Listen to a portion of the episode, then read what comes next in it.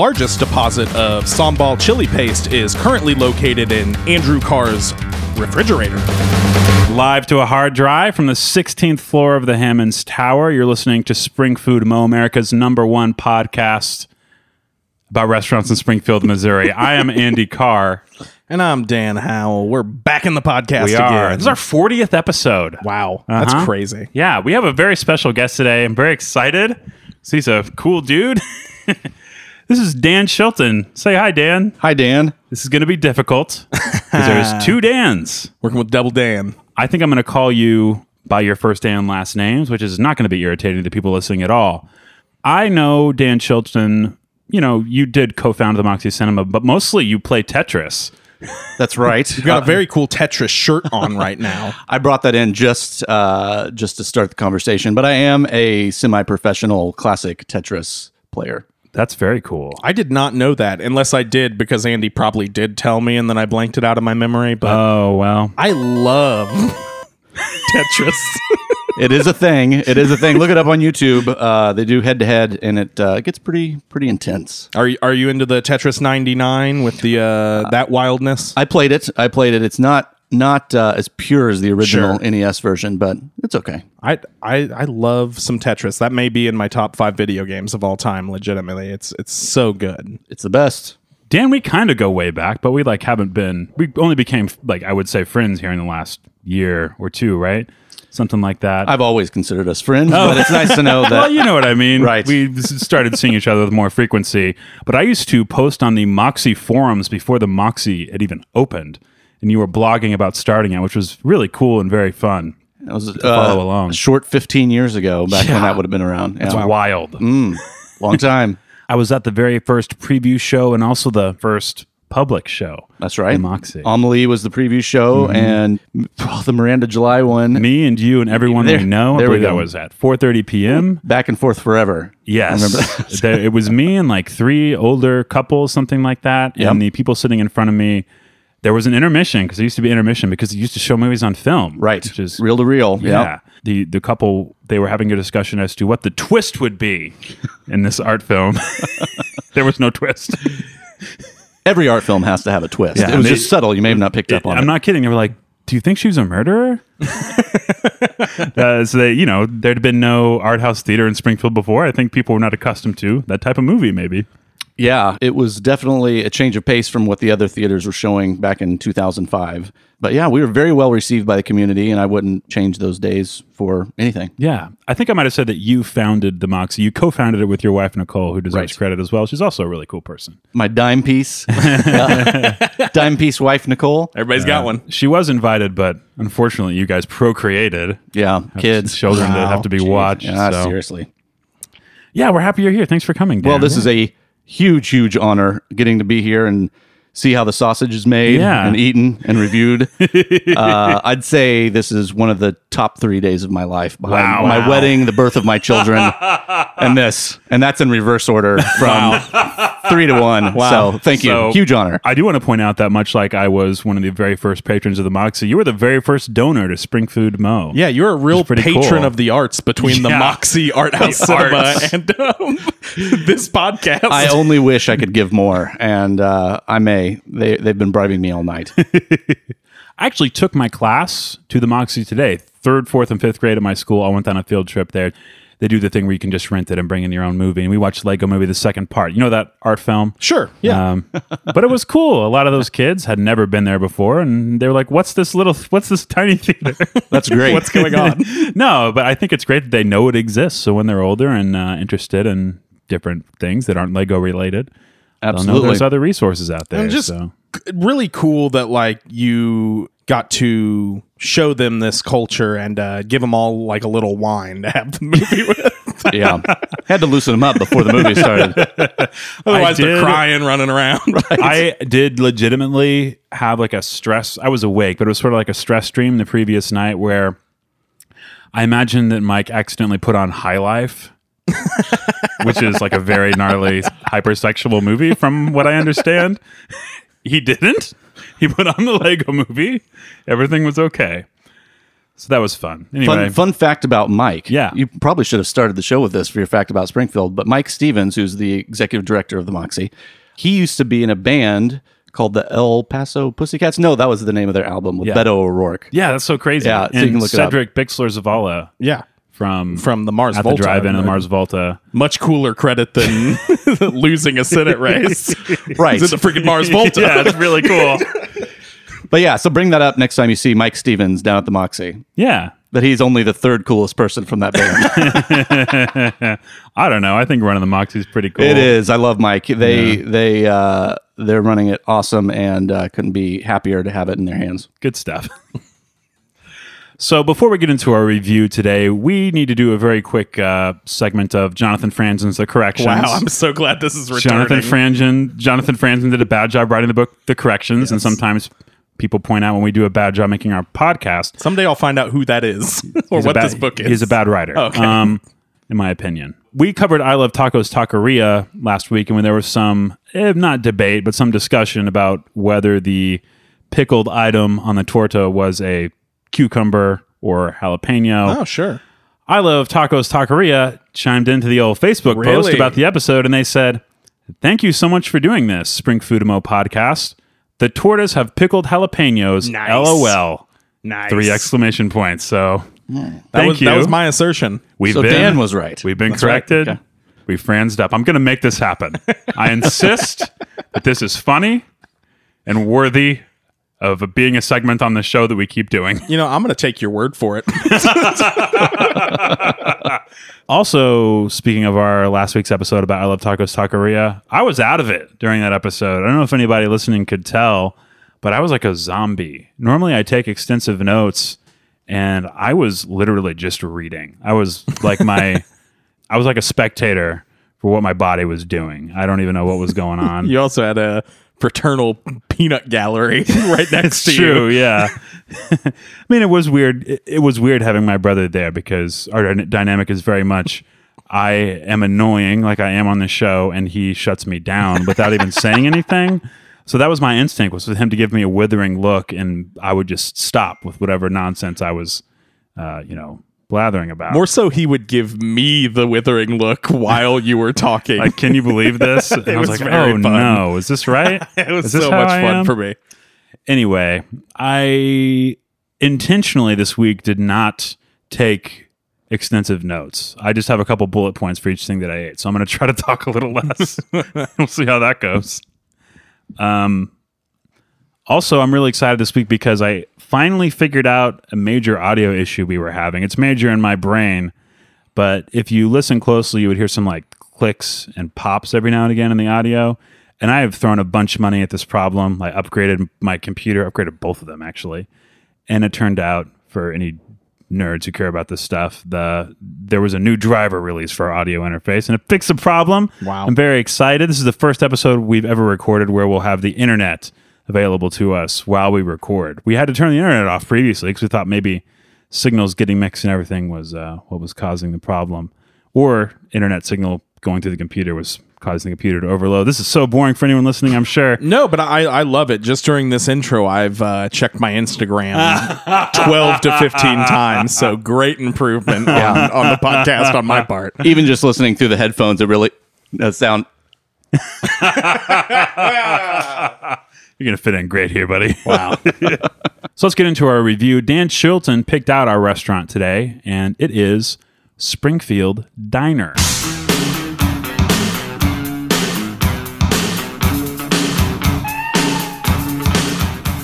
Umer Under, who mostly goes by Omar these days, is originally from a small village in the country of Turkey, born to a Greek mother and a Turkish father, though his father's family had immigrated to Turkey from Greece only a couple hundred years before. Early in life, Omar had a passion for writing, which he practiced and honed throughout his youth, composing articles for his high school and college newspapers, as well as other outlets. Omar eventually earned a master's degree in journalism and was working as a professional reporter in Turkey full time during the early 2010s, covering the politics of his home country, as well as those of the rest of the Middle East and the Mediterranean regions.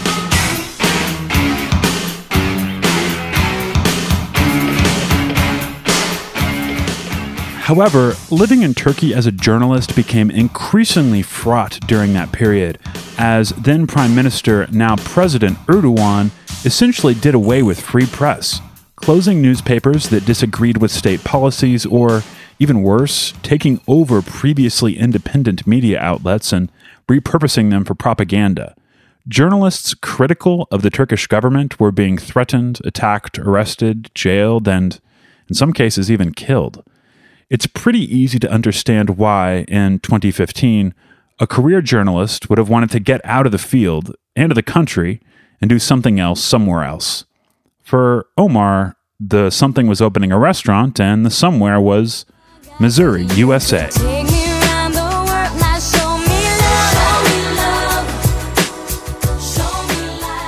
Actually, Omar lived in Houston, Texas for a little while first, but then he moved to the St. Louis area, where he learned the basics of the restaurant business working at a place called Florissant City Diner. Eventually, a friend from Springfield talked Omar into the idea of moving down here to open his very own family friendly diner. Omar had thought for a long time about running a restaurant. He'd always loved hosting parties and cooking for friends, and it seemed like a natural fit. Cooking just made Omar happy. Umer Under's Springfield Diner opened in May of 2018. Atmosphere is important to Omar. In a few different interviews, he's talked about how he wants the feeling inside his restaurant to resemble gathering places from a sitcom, like the Central Perk from Friends or Cheers from Cheers. Warm, welcoming places that inspire loyalty and attract regular customers. Places where. Yeah. where everybody knows your name. And they're always glad you came.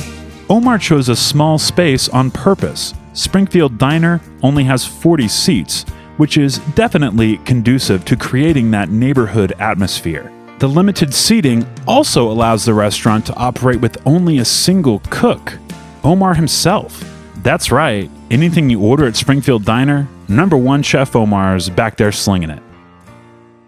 It wouldn't be unreasonable to conflate Springfield Diner with a certain other similarly monikered, similarly breakfast lunch focused spot. Omar's Diner sets itself apart from others in town, though, in several different ways. First, there's a specialty Mediterranean menu with a few items you won't find anywhere else in town. Ever heard of menemen, pasterma, or sukuk? I'm sure I'm saying that wrong. Probably not, unless you've been to Springfield Diner or to Turkey. We'll talk more about it later, but there's a lot of fresh veggies, olives, and cured meats involved. Springfield Diner also makes a bold and surprising claim, at least a claim bold and surprising from what's mostly known as a breakfast place. There's a sign outside that reads, Best Burger in Town. So, traditional breakfast, fresh, veggie focused Turkish breakfast, and big tasty burgers? You're probably intrigued or confused. I mean, it's called Springfield Diner after all. Nothing about that name really screams Turkish, or burger for that matter.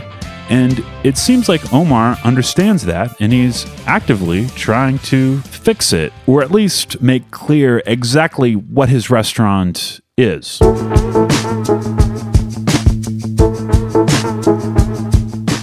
It turns out that we're covering Springfield Diner during something of a transitional period.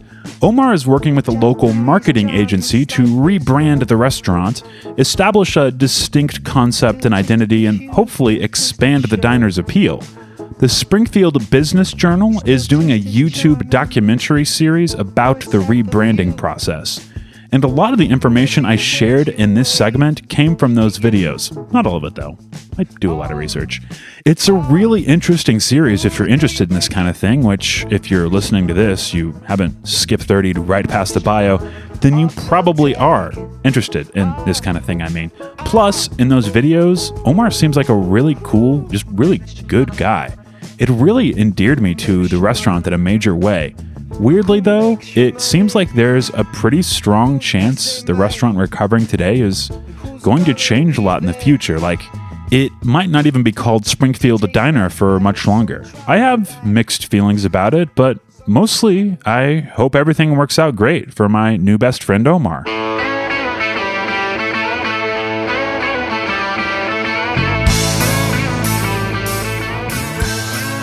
Was I talking really slowly? Is that slower than normal? That felt slow. I usually listen to you guys at one and a half oh, speed. Oh, yeah. So you're both talking incredibly slowly right now in real life. I think maybe it's because we we came in hot today that suddenly slowing it down like that seemed I just seemed a little sluggish in the recording. Anyway, so tell us why you wanted us to cover Springfield Diner. You sent an email or something, some kind of some kind of communication pretty early on requesting this place. Yeah, it was right after you guys started, and I think I read about it either in the SBJ or the News Leader when it first opened. The first time we went was definitely early summer of last year. My family is I have two kids, and we love uh, breakfast food for dinner. So yeah. we like going to Village Inn and you know all these different places. So when I saw that it was had breakfast stuff all day. Of course, we didn't go for dinner because they're only open Right, until two thirty. 2:30. But we took them on a weekend, and my kids also love Bob's Burgers, and so I Ah, told them that this yeah. was probably going to be like Bob's Burgers without knowing. Uh, but we went; they loved it. Uh, they make little Mickey Mouse pancakes for the kids. That they put uh, chocolate chips on. The service there is terrific. They have like little coloring pages for the kids to color, and they'll hang them up. And my kids are always proud to see that. So. Long story short, we read about it. We went. We fell in love with it. The food was great. Omar would pop his head out of the pass-through window and wave at people. He waved at us, waved at the kids. So polite. Everyone was nice, super nice, and the food was great. I, I'm a big pancake pancake fan, which a I big know. pancake. Yeah, I am a big pancake. I'm a big pancake. and a big pancake fan. Pancakes there uh, are terrific. They're large, uh, and the turkey sausage. He started out only serving turkey sausage Oh. and turkey bacon, and then he eventually added it because I guess enough people Right. complained.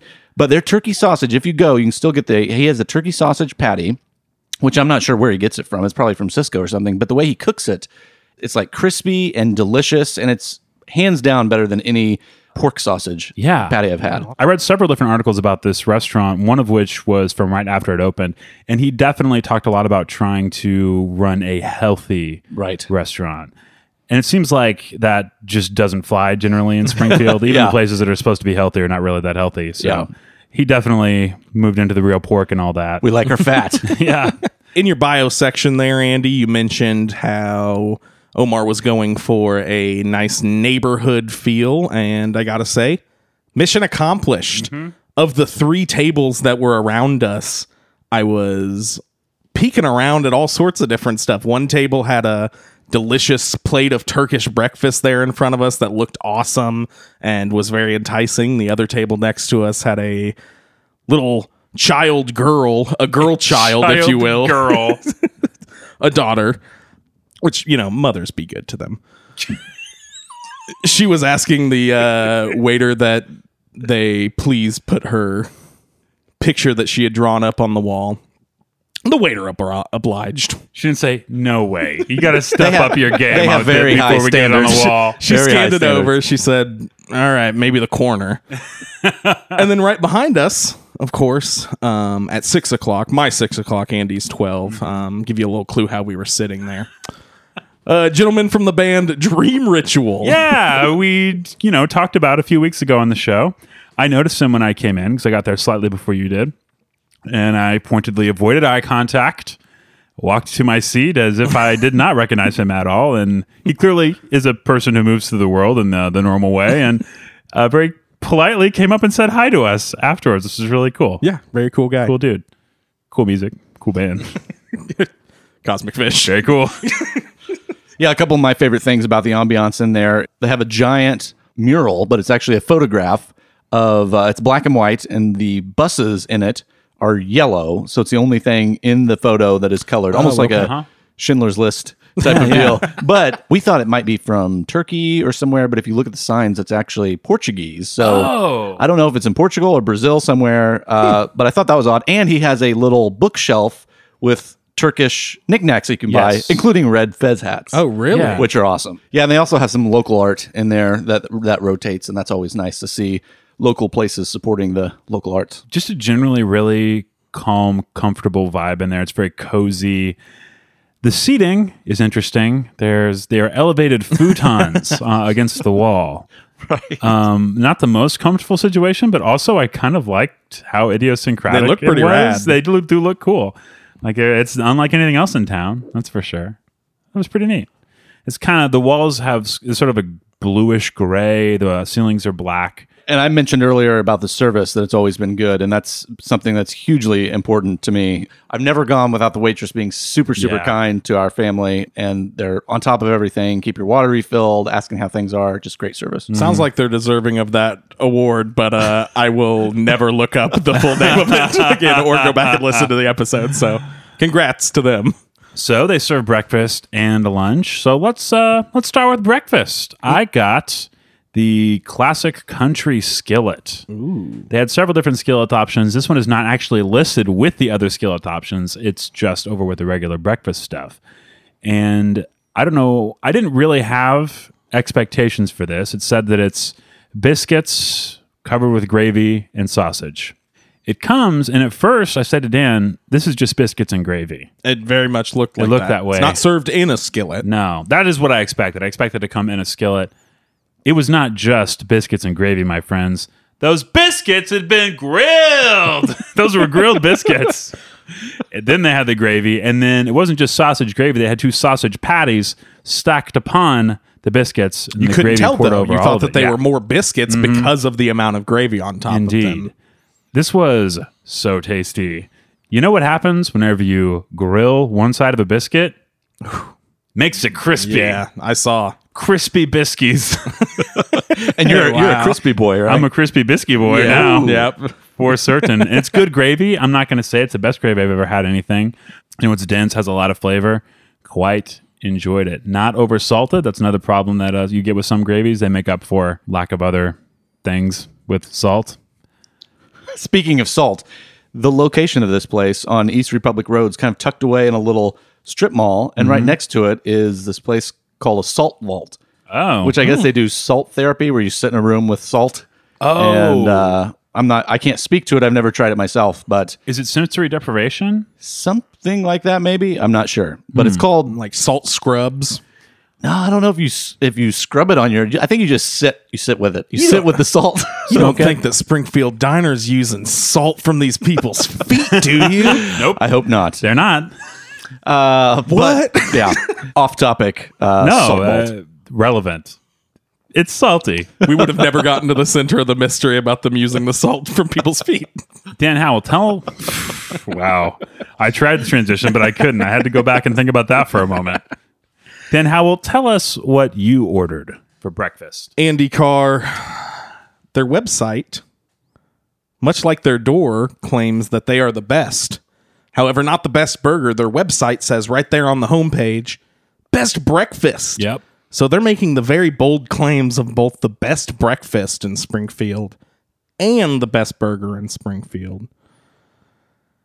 And let me say, I don't know if this fills anybody's quota for best breakfast, but they do have an item called pancake sandwich. And uh that's definitely a a plus in my book. Describe her face when you ordered the panny sandy. Not Uh, please. confused. so of course I said, "Let me get one panty sandy." I didn't know this about myself before today, but apparently if I go to a restaurant with a menu item that says pancake sandwich, that will be what I order. it's like a tractor beam. A new edict, maybe. Yes, uh, a third step to the DDIC, uh, yet another bylaw. Okay. It was very good. It was thick sliced ham in between two pancakes with eggs on top. The pancakes were of the buttermilk variety and were thick and fluffy, wide enough to cover the equally thick slice of baked ham. Went with the scramble because I didn't want too yolky of an egg didn't want a lot of yolk mixing with my pancakes there. I didn't exactly know how it was going to be constructed either. They don't give you a really good idea of what goes where besides the ham between the two pancakes. It was sort of like a classy version of a McGriddle with ham. yeah, absolutely. I, definitely not meant to be eaten as a sandwich, even a little bit. You're not supposed to pick it up. The eggs are right on top, so if you get a yolky egg, it's gonna bust open on you. I wish you would have told me that earlier. he has I've got eaten pancake everyone like that. Would you say, Dan, that you got to fork that pork? You've got to fork that pork. the eggs were nice and fluffy, perfectly cooked. Um, no wetness like you get with some like scrambled eggs. I know Gordon Ma- Ramsay has a method of cooking scrambled eggs where they turn out just like a wet mess. And it doesn't make any sense to me. It, uh, it seems like he'd be screaming, "It's raw!" Gordon Ramsay Bolton. Is that anything? Stay tuned, guys. Reek. We're cutting that because we may need to do that later. all in all, it was delicious, especially with the syrup. The syrup went with absolutely everything. I kind of kept my eggs away from the syrup sauce, but I do feel like it was probably still very good. You know, syrup sauce isn't a thing. It's just syrup, right? It's like pin number or ATM machine, okay? No, they're two different things. No, the last C in sauce stands for sauce. yeah. Come on, get with it. Smoss. the last C in Smoss. no, that's not me. Only complaint was the ham had some chewy fat there, kind of throughout it, some veins of real fatty parts. I parts. thought you liked chewing the fat. Listen, I do like chewing the fat, which we will get to later with our what? Mediterranean dish. This is one thing about me and Dan. We don't like chewing the fat. Cut me off a slice of that fat back. That's what I say. Other than that, it was delicious. I really loved it. I would have liked maybe a little peanut butter or something with it, a little more pancake uh, mix 'em ups, if you will. That's yeah. Peanut butter is a must for me. What do you get in your pancakes, Dan Chilton? Pretty much straight up just pancakes and syrup smoss.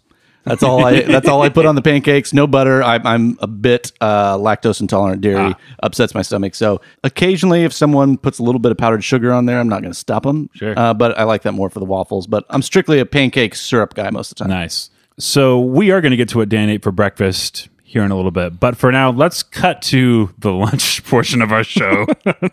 oh, boy. let's start talking about these fries. Smash cut. Start talking about these fries. Wait, we need to talk about the coffee first, or, Oh, or we're going to gonna be, be in trouble with Sarah. Um, I took some notes on the coffee. It was good.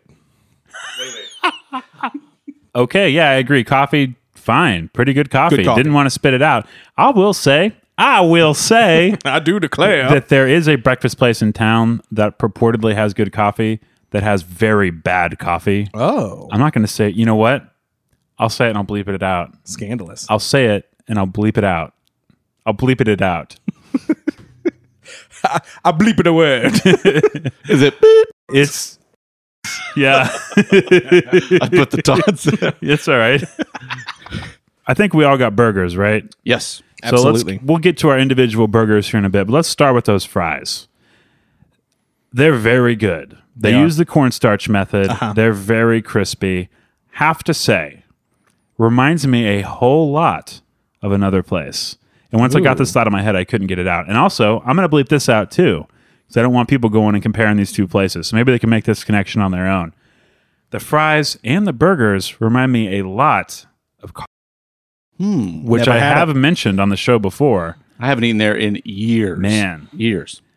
So to me, it's the battle of the burgers between those two places because they basically have the same awesome fries. Right.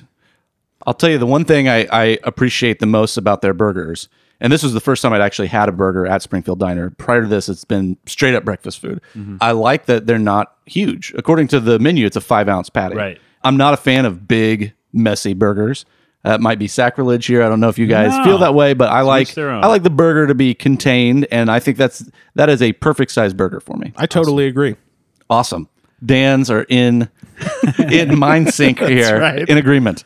What burger did you get this time? So, since this was my first one, I mentioned I'm lactose intolerant, but I will, I will break that rule for a bacon cheeseburger. Mm. And bacon cheeseburger is like the bar that's always set for. You're burger also kosher, right? Not quite. so I had the bacon cheeseburger. It was really good. Like I said, the patty was the right size. There were uh, three pieces of bacon on there. They were crispy, very crispy, which I like my bacon crispy. I don't like it too flimsy. Definitely. sure. Uh, the cheese, unfortunately, was just an American cheese slice. So Omar might need to bump that up to some real cheddar or something like that. But still, American cheese, it was fine. The bun seemed to be like a brioche. Yeah. Brioche bun with maybe some butter on top. So I uh-huh. went, I went full Shiny. dairy on it. Yeah. I like that the toppings were on the burger, the lettuce, the tomato, the onion, the pickle, all on there. I because I appreciate that because I don't have to do that work. Know, Sure. It's not my job Yeah. to put Yeah, that on there. I don't like mm-hmm. when they're on the side. Right, but then mustard and ketchup wasn't on there, so I had to put the mustard and ketchup Yep. on. But that's okay because some people like a lot, some people like a little. But all in all, great burger. I won't say it's my favorite burger in town, but it's definitely in the top three. Nice. I uh, had to look at the menu to see what exactly that bun was because I agree the bun is just a real knockout. It just says traditional bun, traditional hamburger bun. I think is what their menu says. I also wrote down brioche because at least the outer like crust layer has a brioche quality, kind of a bite to it. I don't know that it's as dense as a brioche Yeah. would normally be. Like normally brioche is a little spongier. Yeah, definitely a lightness to it. Yeah, but man, like you can just tell right from the bun that you're working with like very quality ingredients. Like it's, not It is a, crummy bun. photogenic burger. oh yes, absolutely. And mine was a takeout burger. Mm-hmm. It was brought to me by the lovely Andy Carr right to my workplace. He delivered, didn't even charge a fee. Heck, I didn't even pay him. He did. Now, I wasn't able to get into the fry discussion earlier, which is good because, of course, they were put in the Rachael Ray bag. Kind of a misstep on, on Andy's part. I oh, don't Oh, want to. I don't, I don't want to get to it, do it here, but they were, I would say, ruined by the time they got there. I'm sorry, dude. No, I, I'm just kidding. they were still very good. I could tell that they were quality fries. Yeah. It's one of my favorite types of fries. That cornstarch dredge a la Scully's. They were just a little moist mm-hmm. by the time I got them, but I could tell that at one point they had been crispy. And you know what? I got to tell you, they properly sauced me. Andy, hit me with the theme. Somebody sauce me. Six packets of ketchup. Whoa. Wow. Did you guys do any kind of sauce count? Uh, well, I ate there both times, so no takeout for me. Same- They same with me. Ketchup on the table. I don't think I used it though. Segment over. yeah, their fries are very good, um, but I feel like they're under salted. Oh, so maybe they could borrow a little salt from the salt vault Yeah, next yeah. door. That that's just cohesive business strategy. It is, but no, they're they're good fries. There's better better fries uh, in town that I've enjoyed, but I'm certainly not going to knock them. They're not bad fries by by any means, but uh, I do like my food a little more salty. I ordered a classic double cheeseburger, Mm. big buttery grilled bun, patties. You didn't even talk about the patties that much. Mine were almost charred on the outside, but still pretty tender and juicy on the Mm-hmm. inside. It reminded me of a thicker version of a steak and shake patty in that Right. way. You know how Mm. those have a crispiness to them. I've got a theory.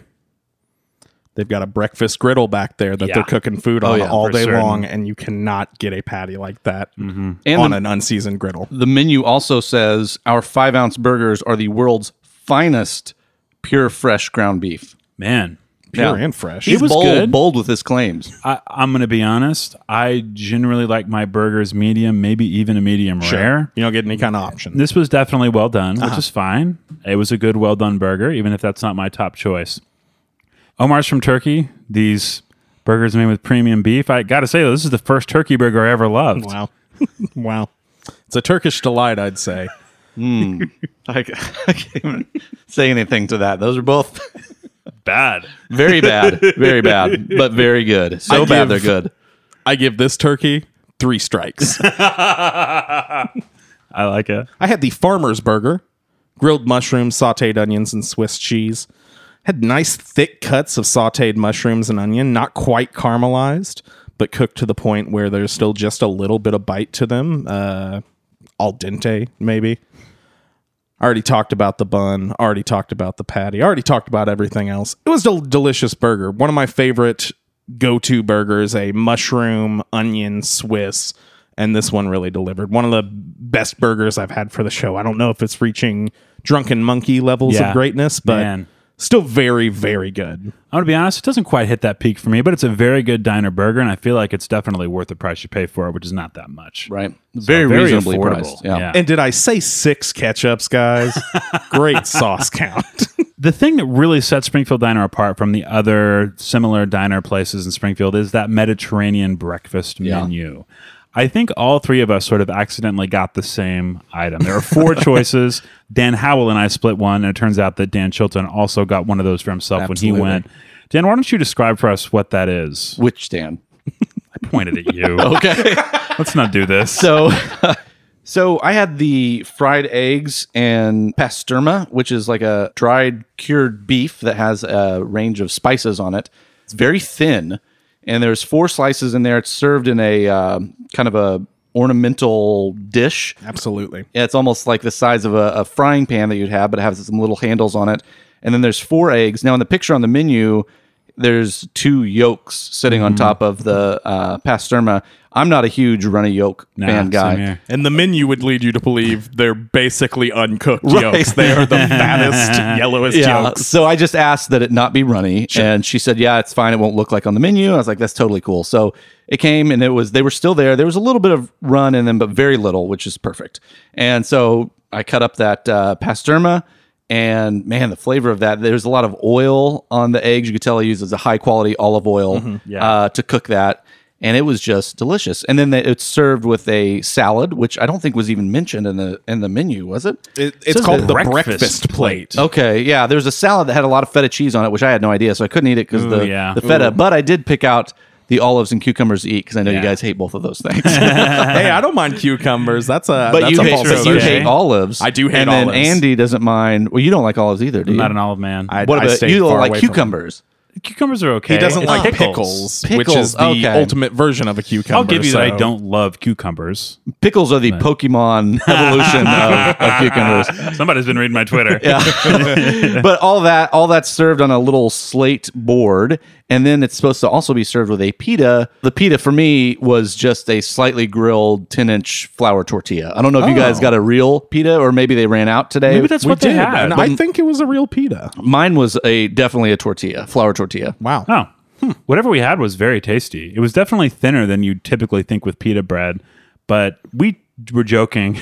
what I said was the words that came out of my mouth were, "This is like a BYOY," and Dan said, "I think you mean BYOG, euro." Yeah, he was alluding to bring build your own euro. yeah, because you pretty much can't do that. You just put the vegetables and cheese into the pita and take a bite, and it's really tasty. Yeah. It's really mm-hmm. good. Yeah. I'm sorry that you're lactose intolerant. 'cause I feel like the feta kind of ties it all oh, together. Oh, that, unfortunately, that feta. I love feta mm-hmm. too. what did you guys think of the pastirma the, the meat itself I thought it was delicious. It's kind of uh, soft, yeah it's very thin very thin, Much Yeah. thinner than most slices of bacon. Mm-hmm. Unless you're talking like a slice of turkey bacon. That's the only thing quite as thin as that.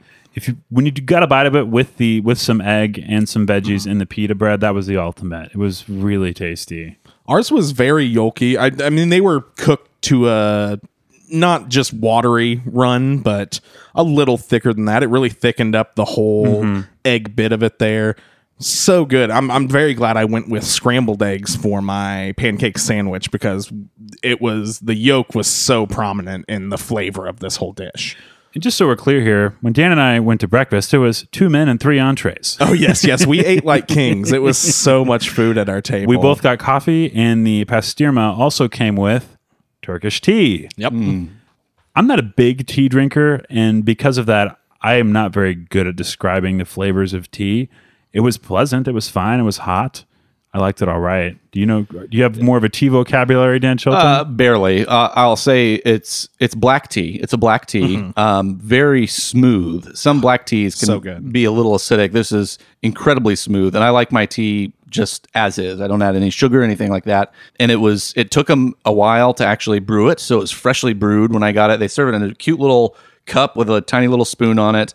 Um, but it's just really good black tea. I don't I don't think had you told me it was just warm black tea that I would have known any different, but Turkish tea it is, and it was delicious. Yeah. and it's not like jet black. It's got kind of a browner tint to it, closer to like an iced tea would be. Right.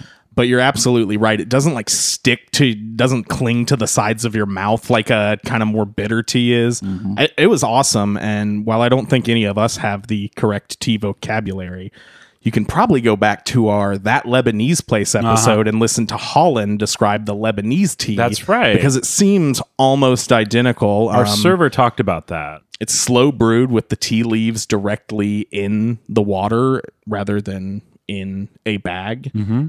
It was so good. I wish I hadn't gotten coffee. Actually, I was already like two cups deep Yeah. on my coffee whenever it arrived, and I still had one.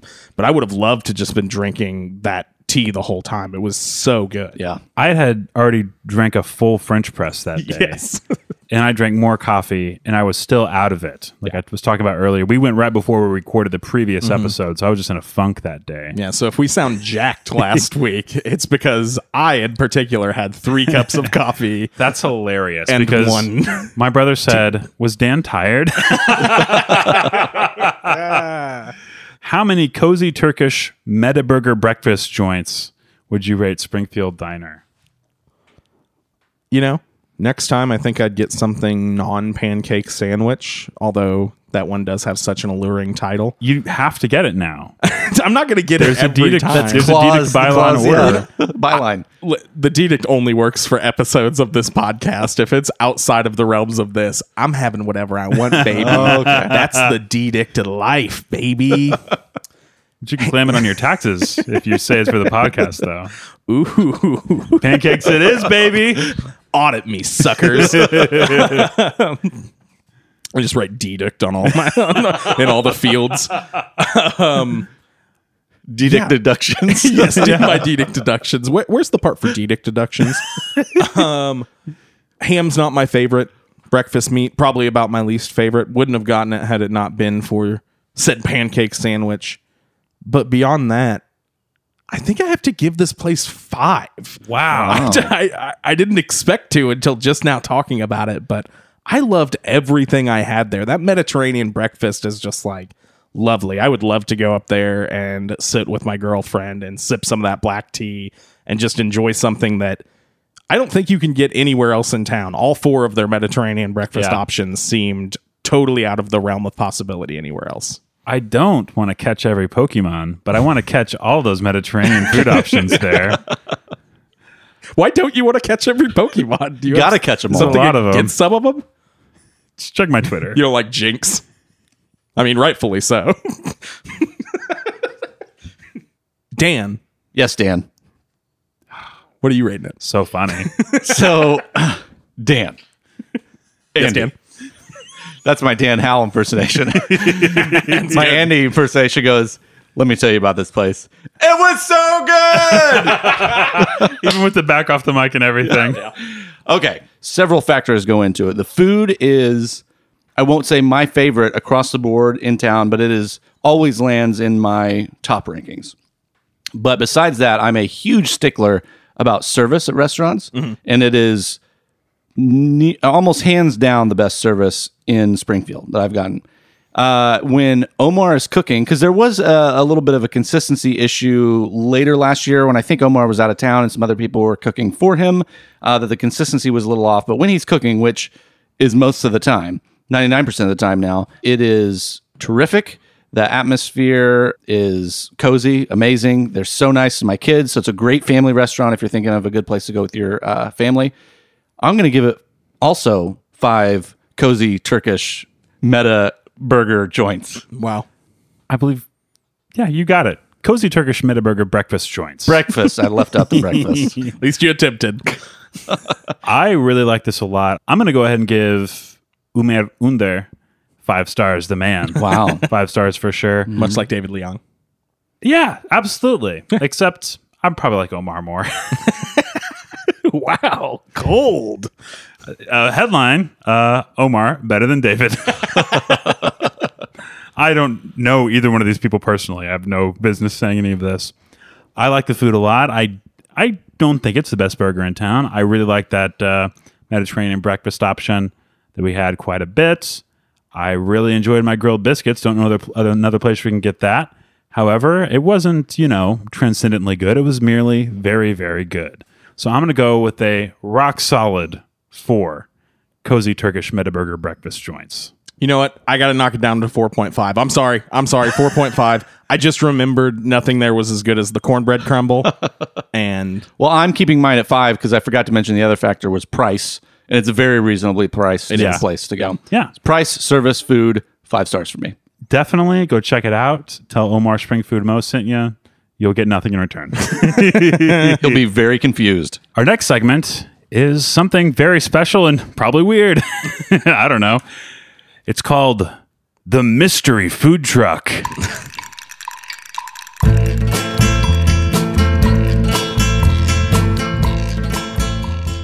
I was walking out of my gym the other day. You know, I was pumping the iron, start to a pretty cool rap song. walking from the gym the other day. This is a original joke.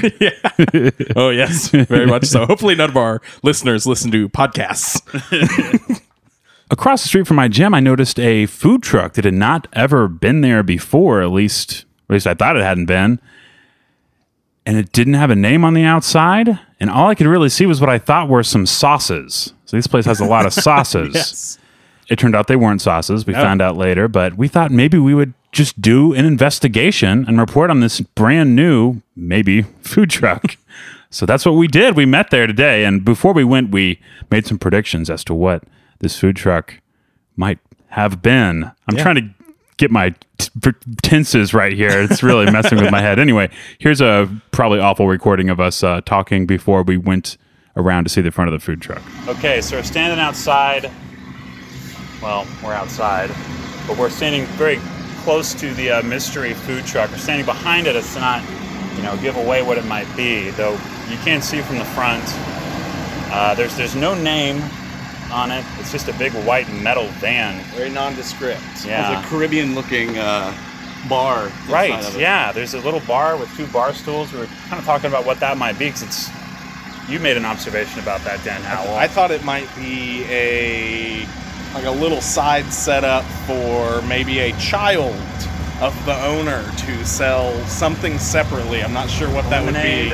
Yeah, maybe. That's just the immediate picture I had in my mind. I think that's where they serve daiquiris. oh yeah, uh, because it's going to be a uh, some kind of taco bar, that would be. Oh, a taco truck. I like that. That's my guess. Yeah, I, I, I may sure have jumped the gun there. No, no, no.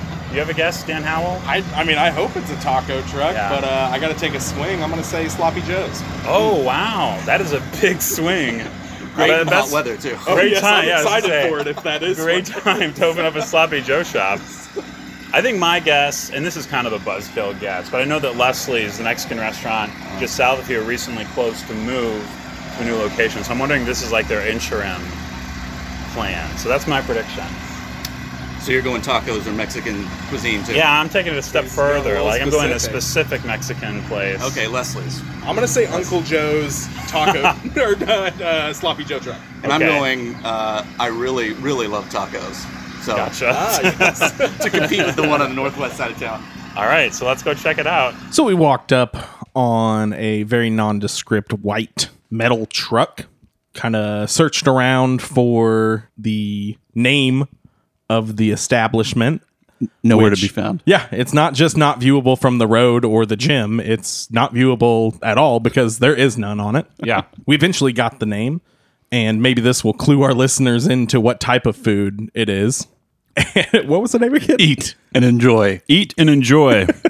Yeah. So, so uh, obviously, you can tell what kind of food this yeah, place serves. absolutely. Very declarative name for a uh, food truck. It's an Eastern European food truck. Absolutely. Definitely Russian. not tacos, and certainly not sloppy joes. I really had my fingers crossed. yeah, he said Russian and Ukrainian food. Most of what they serve seems to be reminiscent of pasties, Or empanadas. fillings wrapped in dough and fried. No, these are baked. Yes. These are baked. baked. Fancy hot pockets. Yeah. So we each ordered a different combination. They have sweet and savory, and they're each two dollars and fifty cents Oh, yes. per. Very reasonably priced. Yeah. There's a, there's a lot of competition, a lot of pasty competition in town between Patty Co, London Calling, and this place. You want to survive in Springfield, you got to keep your patty game high.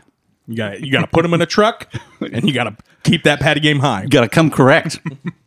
I got a spinach patty. That's what I'm trying here first. Spinach and cheese.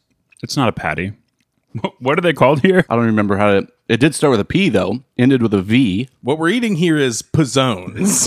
Yeah. the, the food truck was a Pizza Hut. Pierogi. Pierogi. There we go. Pierogi. And that sounds uh, Polish. Maybe it is a Polish food. I don't know. They offer pierogies in several varieties. Beef, chicken, potato, spinach, and cheese are the savory varieties, and the sweet ones are strawberry, blueberry, and cherry. I think between us, we tried every single one. The first one that I've been into here was the spinach and cheese, and I have to say, it's delicious. It's really, really good. The there's a lot of spinach in there, but it's all obviously been cooked up, or rather cooked down and mixed with the cheese, and it's very tasty. The dough is buttery on the outside, which I very much appreciate. It's got a little shine to it.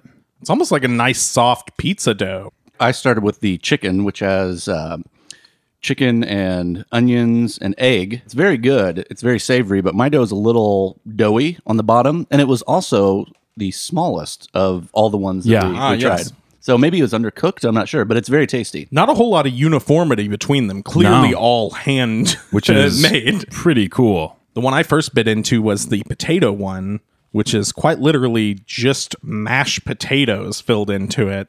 And it's so good. I've saved half of it so that you guys can try it because it seems pretty wildly different than the other ones available. That would have been the generous thing to do as I just finished off my my chicken.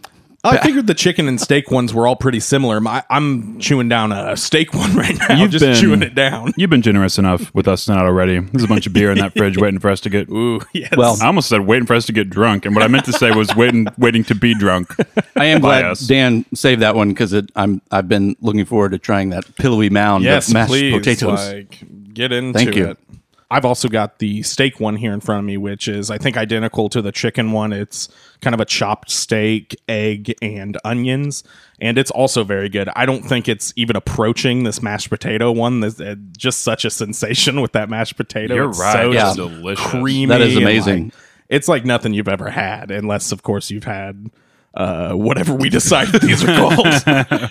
That mashed Pierogies? potato texture is perfect. It's like so so fluffy, and I'm not a fan of mashed potatoes when there's big chunks of potatoes in it. Uh, Yeah. I like consistency throughout, and that is perfect. Look, we don't generally try to compare one place to another, but there is a bangers and mash pasty at London Calling. Got to say, at two fifty dollar.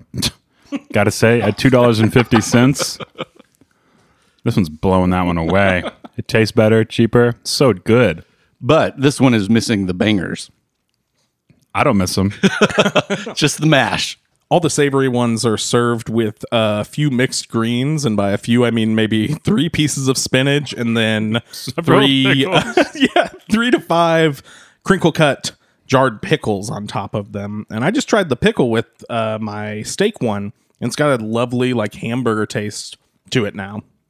And a, very pool, good. a pool of ketchup. Yes, well. uh, more ketchup than would be needed for any one of these. hey Dan, let's run the sauce count on this. Somebody sauce me.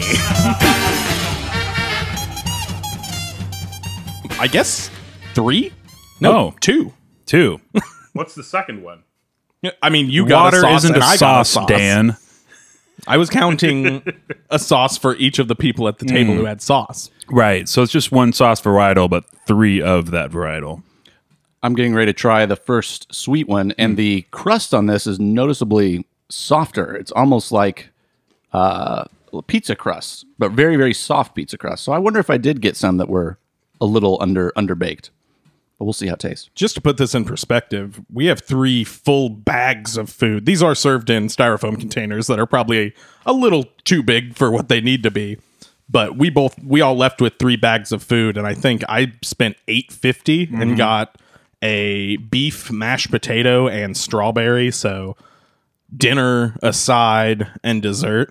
And the borscht is served in a coffee cup. Yes, yeah, that was very strange. It's served in a coffee cup with another styrofoam cup on the outside, a la a nice cup of lean. Right. He did say he He's did double cupping. he said it was boiling, so I appreciate it that he didn't hand me a boiling cup of borscht for me to walk around with. Did you get your spoon? No spoon. There is no spoon. You got a couple Jolly Ranchers in the bottom of there. Um, just more lean jokes. Don't do codeine. Wasn't planning on it. That borscht is very hot, very hot. It's pork, and then a full medley of vegetables. There's onions. Saw some celery floating around, carrots. It has a very earthy taste. Uh, probably some kind of tomato broth. It's good, hot and good. Good soup, hot. Probably not my favorite thing of what I've tasted today, but that mashed potato is going to be hard to beat. Yeah. Oh, that was awesome. I wish I had my own. The strawberry one is an absolute beast. It is Whoa. definitely the biggest. Yeah, for sure. That has a full patch of strawberries within. The strawberry is delicious. It has like almost uh like strawberries and cream quality to it. I think maybe just because of like the doughiness of it. Strawberry is generally one of my least favorite fruit flavors, but I also don't hate it. So we'll see how this goes. Strawberry is actually one of my favorite fruit flavors. So let's see. Mine as well. Great Dan's think alike. Mm. It's They kind do. of reminiscent. Imagine if a Pop Tart didn't taste artificial. Kind of has that going on. Or maybe more like if a, if a toaster strudel didn't taste artificial. get that. Yeah, that's really good. Now, this isn't the only thing that they serve up here. I think it's probably like their main thing, but there's a ton of other stuff up here, all the way down to packs of gum. Um, the sauce station that Andy was rhapsodizing about earlier was actually a bunch of coffee creamer and, like gum. coffee syrups. It was a hundred plus feet away, maybe more. Did you guys notice the breakfast menu? Yeah. Yeah, they had waffles on there and Pancakes? Yeah, all sorts of stuff. Smoothies. It's like they had some variation on a quiche. You could see they he had the pie doughs, the mini pie doughs, pie crust doughs laid out. Uh, it looked like maybe they were preparing those for the next day. yeah, the guy up there was very helpful. We had a lot of questions Yeah, because I we did not know what we were walking into. so many questions that I said, "I'm sorry, I have so many questions," and he looked at me like, "Why would you be sorry?" so I, I suggest people go check this out. I mean, it's really cheap. We definitely ordered probably more food than one person needs, and it was still super affordable. Oh, mine was eight fifty, and that came with a bottle of water. yeah. mine was seven fifty with the with the borscht. But if I go back, I'm definitely going to hit that mashed potatoes and then another one of these sweet ones. Maybe do the strawberry, but that would be a perfect blend of savory and sweet for five bucks. Mm-hmm. And they have ice cream up there as well. So a dollop of ice cream with one of these is, They're cones. They have ice cream cones for two dollars. Yeah. Geez. I wonder if you can get it by the scoop. I, I really hope this place sticks around. I was remarking to Dan while we were in the parking lot that I've never seen anything stick around too long in that parking lot. Whenever I worked near there, there was a falafel truck that was there for like two and a half weeks. This place is located at the southwest corner of Glenstone and Bennett. There's been a sunglasses shop right there. It's in the parking lot of a family dollar. Mm-hmm. That's now closing. It's now closing. That's a shame. You get a lot of foot traffic from that at Eat and Enjoy. Anyway, people should go. It's really Yeah, good. check it out. Give it the spring food mo bump. Yeah. I'd also suggest taking it home because the ambiance there isn't the best. Right. It's very loud. The truck is very loud, unfortunately, and you're right on in Glenstone. We were there during- during a particularly busy, busy part of the day. It's nice and hot out there in the black asphalt parking lot. Nothing covering the stools uh, for you to sit under. Okay, we've got one more thing to try, and we can all take a little bite of this brownie. We just want to try one of the desserts. I got a bunch of desserts. Why not? We like Absolutely. brownies.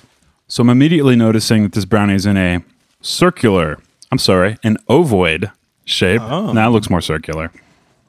It looks like maybe like a flourless chocolate torte, perhaps a flourless chocolate turtle. Um, yeah, on the top of the brownie also is a generous helping of some sort of whipped topping, perhaps a Cool Whip or a an actual whipped cream. It's good. Tastes like a brownie. I'm cleaning the borscht off of my fork so I can get in here. Mmm, borschi. It does Tastes like a brownie. You're right. A little ways into the bite, this deep dark chocolate taste emerges, but doesn't stick around for too long. It seems like a Betty Crocker or something like that, but I like I like that taste a lot. Certainly a brownie. I concur. you can be pretty hit or miss with brownies. Some places will overcook them. You know, this one's got a nice moistness to it. Maybe that, that could be from the dairy that I got on mine. Another thing I noticed up there, a lot of uh, advertisements for new life. Yeah, Some sort of like a Sub- rehabilitation or yeah substance abuse rehabilitation program. Yeah, yeah. And I wonder if this restaurant has some sort of so, I don't wonder. I assume they have some sort of association with that organization. Maybe it's helping people get back on their feet or something like that. And if that's the case, they're doing a great job, and I think it's really, really cool. Yeah, very cool. Yeah, let's uh, get out here and support, eat and enjoy, and uh, get them a sign. If one of our listeners just gave them a sign, Any size sign at this point would be an improvement. absolutely. Even a business card uh, sitting on their on their shelf. Let's say you want to go for lunch. Maybe you got coworkers you normally go to lunch with, and Eastern European food is a hard sell. They also have American food there too. We didn't even talk about that. Yeah. they have burgers, Wings. wings, uh, rice pilaf, which isn't you know American really, but there's a lot of good stuff on the menu, and it's all really cheap. So take a cheapskate, friends. I noticed some uh, brochures for the Greater Springfield Farmers Market there too, which makes me wonder if they set up there on the weekends, maybe. So someone will have to call in if they spot them at the farmers market. Mm-hmm. You guys get a lot of call in call in traffic. We got our first one uh, last week. Oh, Someone yeah, sent that's us that right, that's message. right. Classic Holland Colin. Anyway, I think it's pretty safe to say we solved this mystery of what this food truck was. So that was really cool. I'm glad we did that. Yeah. And now we're going to do our brand new segment. Well, I guess it's not brand new anymore since we've started it last week, but our brand new sort of guest interview segment, Last Meal. Funny bit.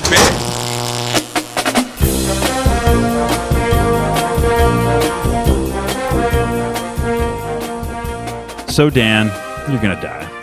Oh no. I mean, everybody is someday, but you're dying today. Which um, Dan are you talking about? Take a wild guess, buddy. oh man, sorry, Dan Howell. oh. You know, you've talked a lot about your kids. You have to kiss them goodbye if they let you. I'm so sorry.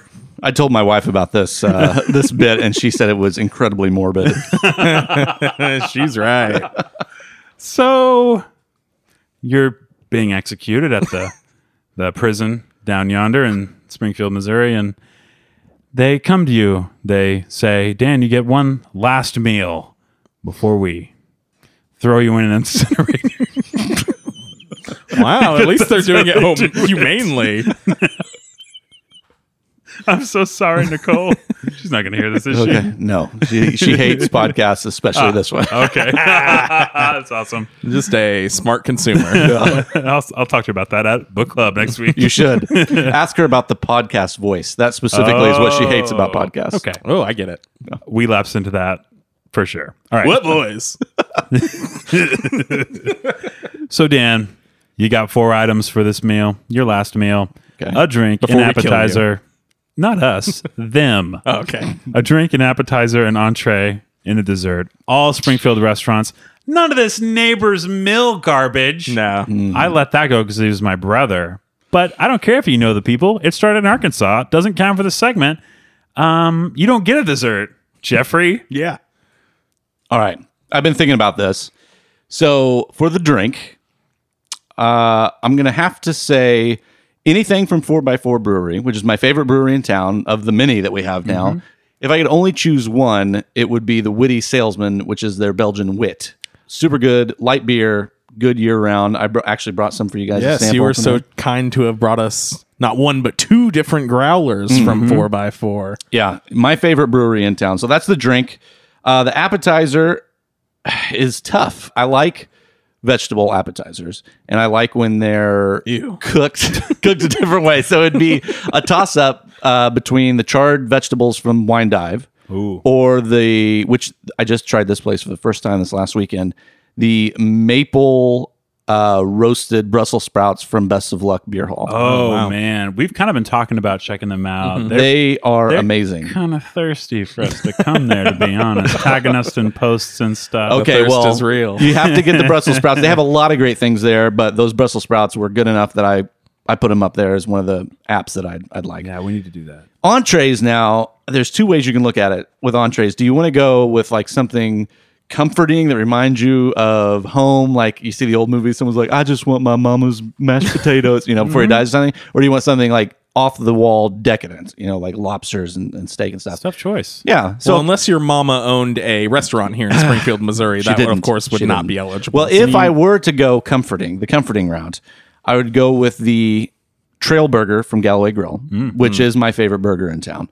Not to give too much away earlier when I was saying Springfield Diner wasn't, but Galloway Grill. Now, Springfield Diner takes salt from people's feet. The Trail Burger at According Galloway, they, Hell. they take dirt from the trail and Yeah. sprinkle it atop the burger. That's why it's so earthy. But it's a delicious burger. That's if I were going comforting. If I were going decadent, I would go with the 84 from 417 Tap House. Oh, Have you guys had that? So the 84, Yeah, I, I know the 84. eight chicken strips, four waffles, and a table sized uh, goodness. uh, Big old pile of their twists. That is Yeah. crazy. Good So- choice, though. I went there last night. I just got a 22, though. Man, but their chicken waffles are really good. They are. There's Yeah. a painting of my likeness at 417 Tap House, I believe, in the Ronald women's Jeremy? restroom. no, of me. Wait, what? It's a painting of me, yeah. Nice. Yeah, if you are a lady and you really need to use the restroom of a 417 Tap House, You're I there. believe that's I'm- where a Dan's there to help. by the local painter Christy Snelson is Really? Wow. Of me in a uh, nightgown with some shaving cream on my face, sitting on a toilet. so uh, go check classic- that out if you'd classic like. Dan It's Howell still up pose. there. Next time I'm Report there, back. next time I'm there with a woman, I'm gonna have that woman go in and make sure there's no other women in there, so I can go in and see that. That's like at La Paloma, how they have the Brad Pitt posters all over the women's bathroom. Oh. Do So they? this is the awesome. same. This same. Thing. I only know because my wife tells me. It's me. literally the same thing in every way. It's a whole there's a whole different world in there. All right, so, dessert. well, Wait, but no, you, you can ahead. also beg the warden to let you get two entrees. What would that other choice be? So warden, please, need my chicky fingies. No, no chicken fingers for y'all. I'm seeing the magic happen right before me. It's incredible. Magic in quotes. So dessert. Final thing for dessert, and this is a throwback to uh, your Greek belly review when you both complained about the amount of honey on the baklava. Yep. I'm a baklava boy. I like the honey, as Andy Carr might Did say. I complain about the honey? You guys both said there was a little too much honey. that it oh, was I, I dripping with honey. found it a little honey heavy. My dessert is a full tray of Greek bellies baklava. Wow. Easily my favorite dessert in town. I don't have to beg off and have two of them like I have with the other things. Uh-huh. I love I love Greek Belly just in general, but their baklava is my favorite What dessert. are you, some kind of chicken in a volcano? Hey, Bach? uh, lava? Baklava. Last time we were there, the, Just skipping right over it. last time we were there, the waitress came and I said, uh, you know, I ordered my normal entree and I said I'll take three baklava. And Nicole, my dime piece wife, uh, said, "Oh, I want some baklava too." And I said, "We'll take four baklava then," because I always have to have three pieces of their Yeah. baklava. It is delicious, It's so good. It's very good. What a great way to die. Mm. Yeah. sticky with honey, full with chicken and waffles. Yeah. Well, Dan, we're really glad you came. Dan Chilton, not you. Yeah. I wish you'd stop showing up here. I, am not glad to be here. This has been the highlight of uh, of my year. I- Yeah. I really appreciate it. Oh, that's so sweet. We really appreciate you supporting our podcast. Yeah. So, like, you've that Dan has uh thrown some money at our very podcast. Very Uh, little. I need to throw more. I'm No, Oh, no, feel no, like you no, need to no. that. I- gonna throw more. No, you can't talk me out of it now. I'm He's pulling more. out his wallet. You're a sweet man. Don't feel like you have to do anything. You've done plenty, and we're very grateful. Thank you. More Well- than anyone should, really. we have one last segment. This is the final installment of a fan favorite called Got Hot Got Goss Talk with Dan Drew and Dan. There, there was a bear there, all black and brown and covered in hair. That's right. Live to a hardened piece of Valyrian steel from the 16th floor of the House of the Undying here in beautiful sunny Qarth. It's Got Hot Got Goss Talk with Dan Drew and Dan. Dan Drew, of course, being Andrew and myself and Dan, Dan Chilton. It's Spring Food Mo's number one segment about the home box office television series Game of Thrones. We're Dan Drew. And I'm Dan. In this week's GHGGT with D&D, we're going to be taking questions from throughout the realm and giving our predictions for the final episode of Game of Thrones. That's right, Dan. After eight long years, the hit show is coming to an end, and we're here to give you the hottest takes this side of a dragon's breath. Let's take our horse to the Old Town Road straight to the Citadel and get into these questions, shall we? This week's first question comes to us from Scott with the Brotherhood Without Banners. Scott asks, Who are you hoping returns for the finale? Thanks, Scott. Panel, the question is, Who do you hope will return for the series finale? Dan, why don't you lead us off? Thanks, Bredan of Tarth, and thank you, Scott, for that question. I've been thinking a lot about this. In recent years, Game of Thrones has brought some characters back the Hound, Gendry, Nymeria, etc. But there's one character that I think the fans are really clamoring for, and I think we're all thinking of that same person, and that is Hot Pie. There's really no other choice. I mean, he shows up every two seasons or so and is consistently the best character in the series. I mean, am I right? I hope we get to see him one more time, and I'm really excited to see if his bread looks any more like a wolf now. Truly inspired pick, Dan. Next up, we've got a question from Cheryl in The Last Hearth. Cheryl asks, Who would win in a fight, Sir Davos Seaworth or Septa Unella? Dan, this is something I've heard you go on about. Why don't you take this one? Thanks, Andy. This is something I've been talking about for years. Ever since Septa Unella was introduced in season 5 with her scene stealing catchphrases, confess, and shame, and of course that little bell, I just knew we were going to see her face off against Sir Davos from Flea Bottom. Now, after the events of last week's episode, we're not 100% sure of the status of the Septa, but I believe that she will make an appearance in the final episode, and I believe we'll get to see the showdown we've all been waiting for. As far as who will be the victor, that's tough. What do you guys think? Unella all the way. She's got the drive, the motivation, and the height. It's got to be her. I don't know. Sir Davos has a certain uh, old old mannishness to him. I think that maybe he could take her. Yeah, maybe in a who has the least fingers contest. How dare you, sir? That's the Onion Knight you're talking about. Whoa, whoa, whoa, whoa, whoa. Calm down, boys. You both have valid points. We're just going to have to wait until Sunday to see. So, who do you think would win? Yeah, why don't you tell us, Dan Narius, breaker of arguments? Well, I think you both have valid points. Sir Davos is, of course, a knight appointed by King Stannis Baratheon, but we've all seen what Unella can do with a wooden spoon. I don't know, it's just too close to call. Wow, I guess I didn't know you were such a coward. Mm, I did. Anyway, we've arrived at our final question, which comes to us from the children of the forest north of the wall, near the fist of the first men. They write Hey guys, first time, long time. We are the children of the forest north of the wall, near the fist of the first men. The ones from the end of season 4, not the stupid looking ones from season 6 when Max von Sydow joined the cast. We're sure you get this question all the time, but who do you think will end up on the Iron Throne? Right. So this is a question we get a lot, and it's really, I mean, it's a question of the whole series. Who's going to sit on that throne? Now, the obvious answer is my namesake, of course, Danny. But I've always thought it would be that blonde guy, you know, from Littlefinger's brothel, the one who testifies against Queen Margaery. Oh, yeah. Great choice. Dan, your pick. Jesus, is tough. Uh, while I personally think it should be Jon Snow, I gotta go with. I gotta go with the bear from that season three episode where Brienne has to fight that bear at Harrenhal. Wow, inspired picks, guys, but unfortunately, you're both wrong.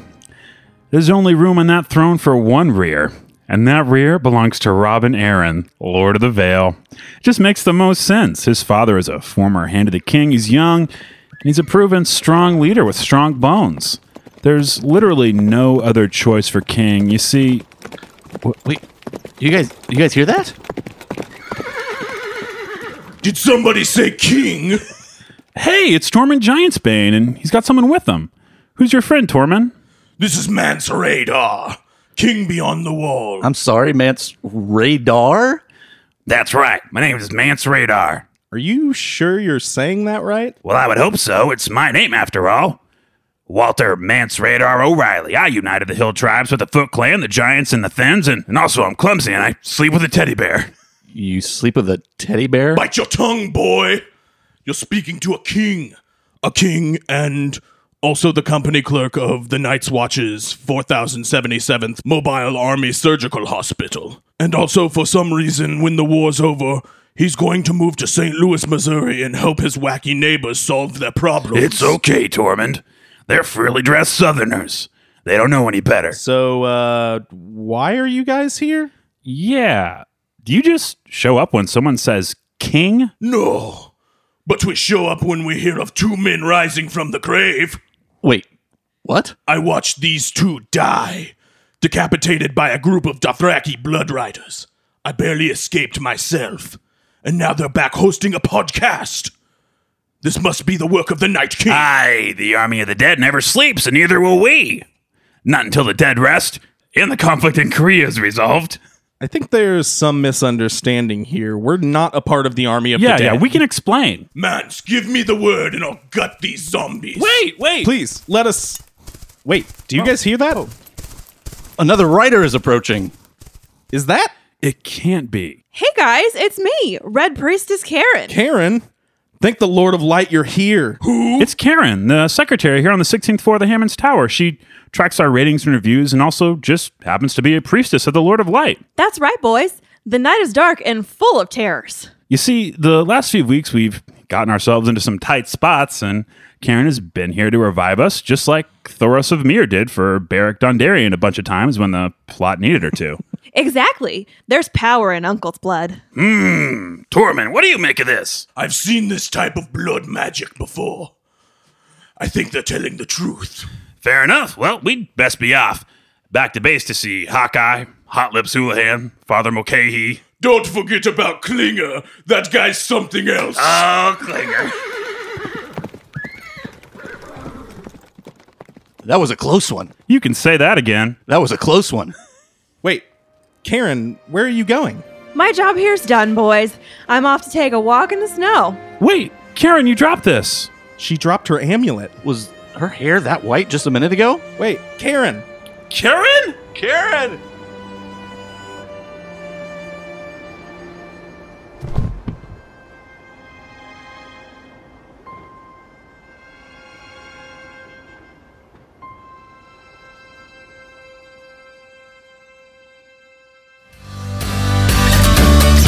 Hey, thanks for listening to Spring Food Mo. We really appreciate it. And if you'd like to support our podcast, guess what? You can. Visit support.springfoodpod.com. That's support.springfoodpod.com. Thanks for the money. Spring Food Media. That's right. My name is Mance Radar. Sounds nothing like him. It's close, but it sounds way more like the guy from Waterboy and Sean's dad from Boy Meets World. Sean, I'm sorry, we can't do it. We're too poor. it doesn't sound like either of those characters, though. Mainly because I forgot to look them up. Are you sure you're. I guess I could leave the other one in. I love it. I love that voice. Yeah, why don't you tell us, Daenerys? Daenerys. Sir Davos is, of course, a knight appointed. Appointed. Appointed. 4077th m- You can take it from four four thousand seventy seventh. Mobile Armals. Mo- mobile Armals Sturgeon. You could do that. Also, I'm clumsy and I sleep with a teddy bear. you, you you sleep with a teddy bear? I gotta try it again. I'm sorry. They write. Hey guys, first time, long time. Not until the dead rest and the com. That's so funny. Here we go. Okay. and neither will we. Not until the dead. Dragon's breath. so stupid. Now it did well in the room.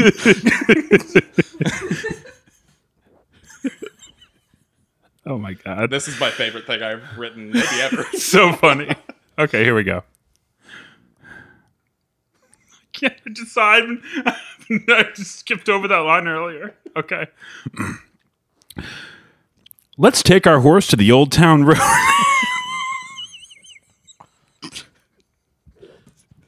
okay. Let's take our horse to the old town road straight to the citadel. oh my god, I'm so sorry. This is such a waste of your time.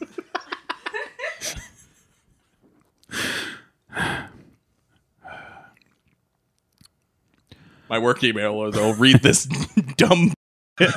okay, so this is funny, but you described it to me as dumb, and then in a separate text, I described it to him as dumb, bullshit. and I put, "Here's some dumb shit we're gonna do," and he says, "I love dumb." bullshit." I do. It's true. Don't we all? Well, you're a fan of the show, so it it shows. Uh, Andy is searching for some jokes he wrote earlier and not finding them. He wrote them in pen and paper for some reason. And now he is pacing around trying to find them. Dan and I, also Dan, are waiting on bated foot, very much hoping he does not. Can you do a recreation of uh, Tormund's retelling of him drinking the giant's milk?